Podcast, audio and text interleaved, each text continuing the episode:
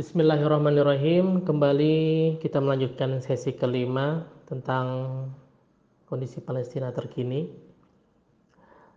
Sejak tanggal 23 Maret lalu, pihak Palestina mengumumkan bahwa tempat sholat khususnya di Al-Aqsa untuk sementara waktu ditutup. Ya tentu ini untuk kemaslahatan, untuk menghindari kemudorotan sebagaimana yang diterapkan juga difatwakan juga oleh MUI terhadap masyarakat Indonesia agar sementara waktu menutup tempat ibadah dalam hal ini adalah masjid guna menghindari uh, pengumpulan massa dalam jumlah besar sehingga menyebabkan penyebaran corona yang uh, begitu luas. Dan ini sudah mulai diberlakukan di Masjid Suci Al-Aqsa sejak uh, penerapannya hari Senin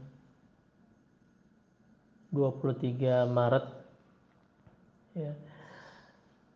Tentu berat untuk menerapkannya tapi ini adalah uh, salah satu solusi terbaik untuk menyetop penularan yang lebih luas lagi.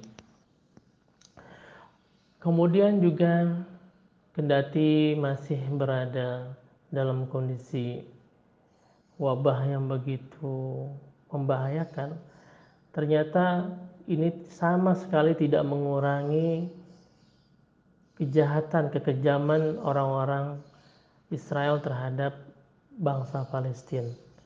Mereka masih melakukan tindakan-tindakan yang menzolimi orang Palestina sehingga tidak jarang terjadi bentrokan antara para pemuda Palestina terhadap orang-orang Yahudi dalam ini adalah penjajah Israel. Sehingga pada tanggal 1 eh, April kemarin seorang anak muda bernama Abdul Ghani usia 22 tahun gugur. Gugur dikarenakan selama tiga pekan sebelumnya ia uh, menderita sakit akibat peluru yang ditembakkan Israel ke tubuhnya, yang bersarang di tubuhnya, hingga berujung kepada kesyahidan. Dan orang-orang Filistin walaupun di tengah wabah yang begitu hebat ini, mereka tidak pernah kendor sama sekali untuk mempertahankan negaranya. Mereka sama sekali tidak uh, cemas dengan kondisi yang ada dikarenakan bagi mereka pertahankan negara tentu di atas hal itu virus tidak membuat mereka kemudian lemah tapi mereka hanya cukup waspada tapi semangat mereka tidak pernah hilang. Mereka terus melakukan perjuangan begitu juga Israel. Ternyata mereka juga tidak menjadikan kasus virus ini menjadi lemah bagi mereka untuk menindas dan merampas tanah-tanah bangsa Palestina. Hal lainnya, Israel juga masih melakukan penghancuran terhadap rumah-rumah Palestina yang ada di tepi barat, ya, tanpa memikirkan apa dampak yang diderita oleh orang Palestina ketika rumahnya kemudian dirobohkan, tentu penghuninya terlantar. Kalau mungkin ada saudaranya yang menampung, kalau tidak, di mana mereka akan bertahan hidup. Ini dilakukan oleh orang-orang Israel. Mereka seenak saja merobohkan rumah-rumah rakyat Palestina atau minimal mereka meninggikan pajak-pajak rumahnya agar orang Palestina itu terusir dengan sendirinya dari tanah kelahirannya. Kemudian pada tanggal 5 April kemarin bertepatan dengan Hari Anak Palestina Perlu diketahui bahwa pada tanggal 5 April 1955 pimpinan Palestina Yasser Arafat mendeklarasikan Hari Anak Palestina. Sehingga pada tanggal 5 April kemarin dirilis beberapa catatan terhadap kondisi anak-anak Palestina yang dalam 20 tahun terakhir sebanyak 2115 anak-anak Palestina gugur dibunuh oleh Israel. Di antara mereka sebagian besar adalah korban dari agresi yang dilancarkan Israel ke jalur Gaza. Kemudian tercatat pula sebanyak 17.000 anak-anak Palestina pernah mendekam di dalam penjara Israel dalam 20 tahun terakhir. 17.000 anak-anak Palestina pernah mendekam. Kalau data terkini menyebutkan hingga Maret 2020 ada 180 anak Palestina yang masih berada di dalam uh, penjara, yang masih berada dalam status ditawan oleh penjajah Israel. Kemudian tercatat pula dalam 20 tahun terakhir 700 anak-anak Palestina setiap tahunnya ditangkap dan diadili di pengadilan militer Israel. Yang menarik adalah 45% penduduk Palestina adalah anak-anak.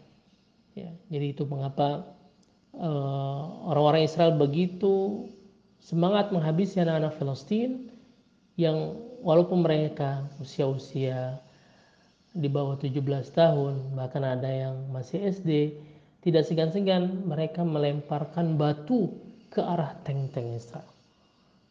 Logika sederhananya adalah ketika ia masih usia SD saja sudah berani menghadapi tank-tank Israel, bagaimana ketika anak ini kemudian dewasa dan besar? Tentu lebih berani lagi. Maka mereka memiliki aturan dibolehkan. Ketika siapa pun, termasuk anak-anak, membahayakan tentara Israel untuk kemudian ditembak di tempat. 45% penduduk Palestina adalah anak-anak. 2,27 juta adalah anak-anak laki-laki, kemudian 1,11 juta adalah anak perempuan.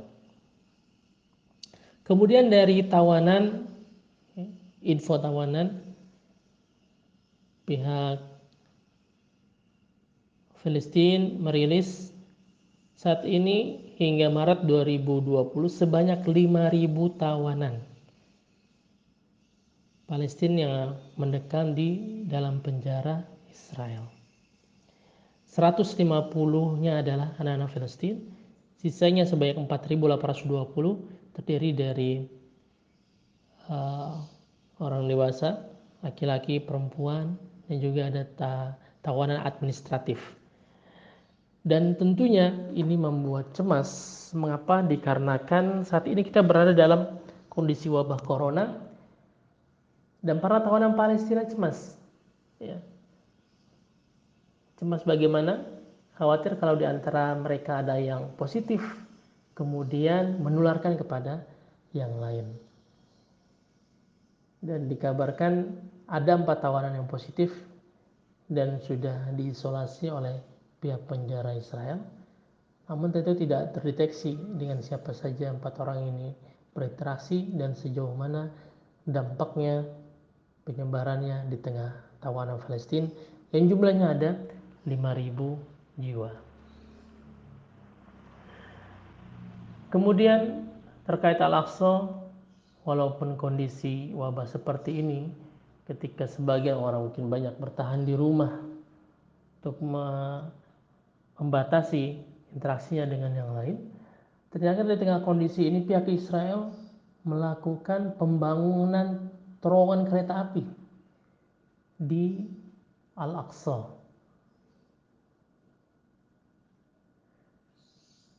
Membangun terowongan kereta api di kota Al-Quds ya, di bawah Masjid Al-Aqsa.